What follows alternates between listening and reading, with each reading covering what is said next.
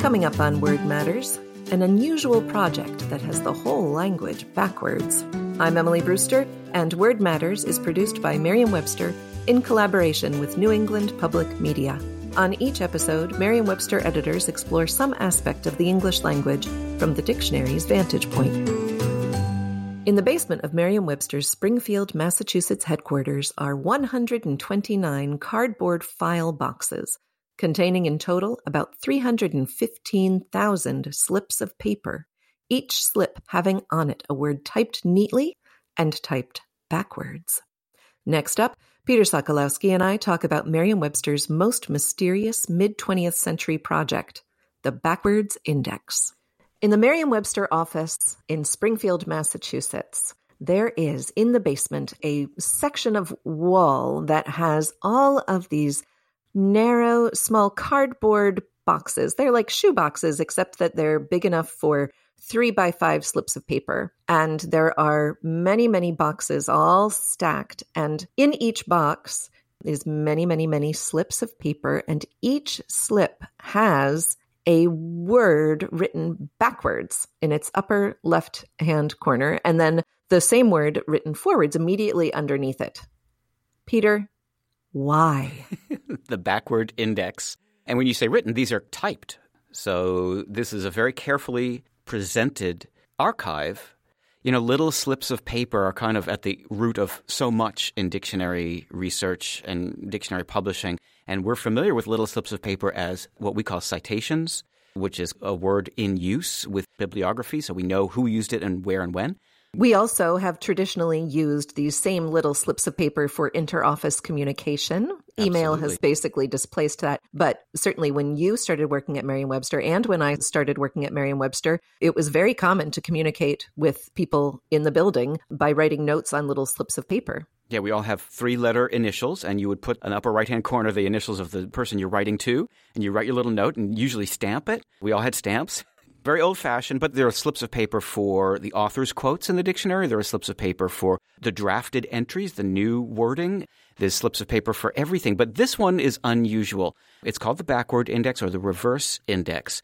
And it is maybe unique in the world. It clearly reveals that at some point, the editors or the chief editor wanted to be able to alphabetize the dictionary by headwords backwards which in a digital age seems kind of like an elementary exercise. It seems like something that, you know, is not that interesting. However, there were things that he could do that were impossible otherwise. For example, how many sciences or objects of study end in ology?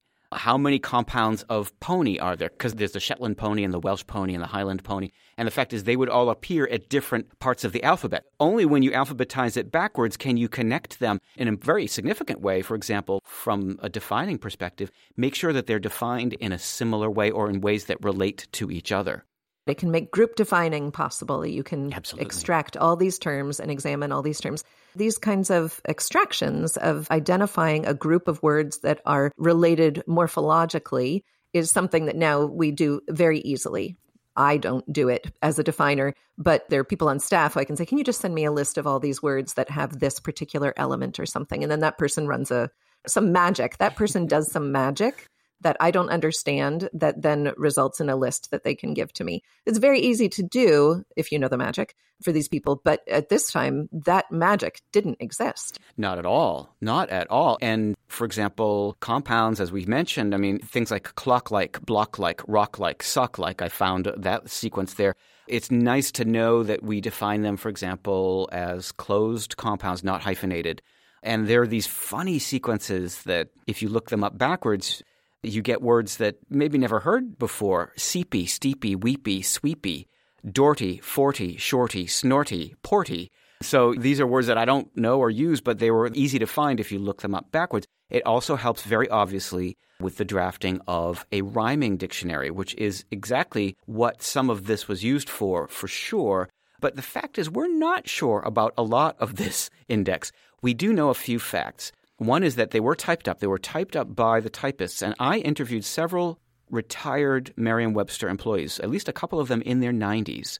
And they all recall this work, they all recall the file. And they say, well, that's what the typists did when there was no manuscript for them to type. When, in the process of making the unabridged dictionary, for example, there was an enormous amount of copy at the beginning of the project. But then, as the typesetting went on, what happened was through revision and in later stages of editing, there was less and less and less of the actual manuscript to type. And that left some of the typing pool available to do other projects. And this was their assignment was to, when they had the time, to type the headwords in the dictionary backwards. And we know this started sometime during the run of Webster's second, which is to say before 1961. And we know from the headwords that it went at least through the middle 1970s.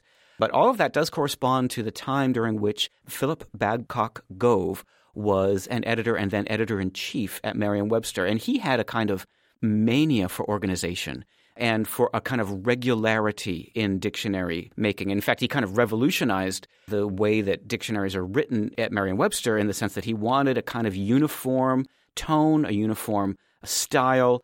It's just a guess, but I think this expresses another piece of his mission, his desire to make a uniform reference. He really wanted kind of digital way. He was thinking in a proto digital way, is what I'm saying. He wanted something that could organize this dictionary perfectly, frontwards and backwards.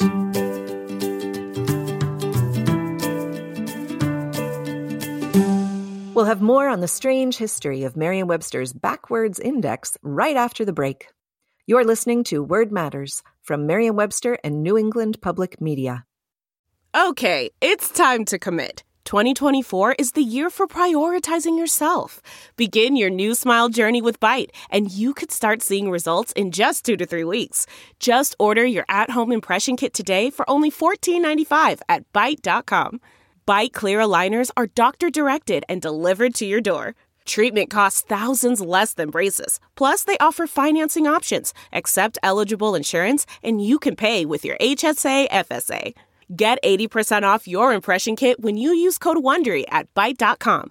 That's B-Y-T-E dot com. Start your confidence journey today with Byte. I'm Ammon Shea. Do you have a question about the origin, history, or meaning of a word? Email us at wordmatters at m-w.com.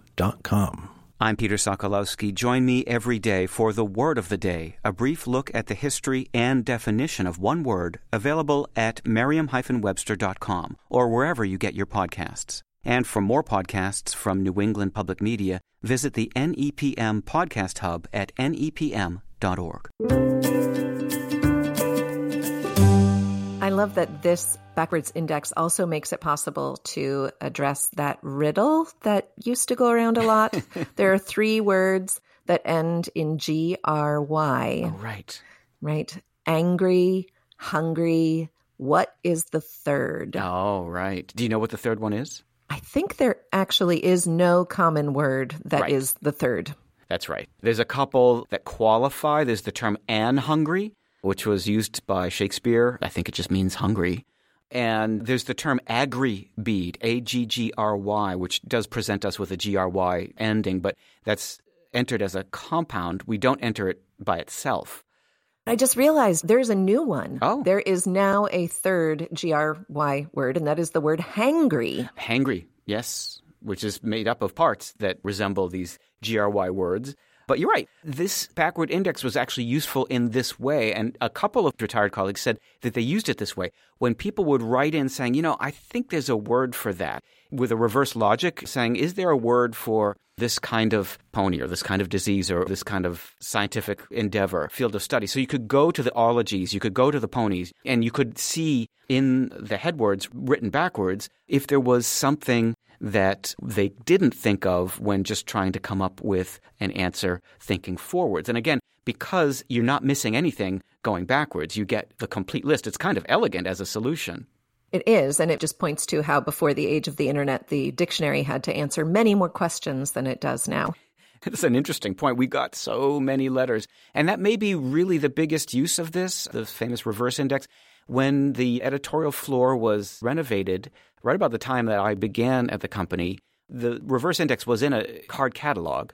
And then they were put in these boxes and stored in the basement where they just gathered dust for a long time. And it's just a few years ago where one of our maintenance staff was able to sort of get a shelf mounted against a wall in the basement so they're all in one place. And I did a rough count of these, counting the contents of a couple of inches of one box and then extrapolating. And this got to be 315,000 cards, which corresponds very closely to the number of headwords in our unabridged dictionary. That's amazing. No wonder those typists remember. It's like a white elephant. It really took too much effort for anyone other than a dictionary company with a full staff to create. And sure enough, we created it. I'm not sure that there's anything like it anywhere in the world, and there probably never will be. But I'm glad it's there. It's one of those idiosyncratic things that connect us to our history and also to the curiosity and the insistence upon order that is such a big part of editing dictionaries. Just proves that we at Merriam Webster know words forwards and backwards.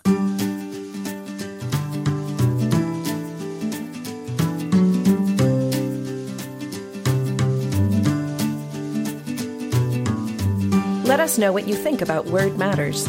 Review us on Apple Podcasts or send us an email at wordmatters at m-w.com. You can also visit us at nepm.org, and for the word of the day and all your general dictionary needs, visit merriam-webster.com. Our theme music is by Tobias Voigt. Artwork by Annie Jacobson. Word Matters is produced by John Voci and Adam Maid. For Neil Serven, Ammon Shea, and Peter Sokolowski, I'm Emily Brewster. Word Matters is a production of Merriam Webster in collaboration with New England Public Media.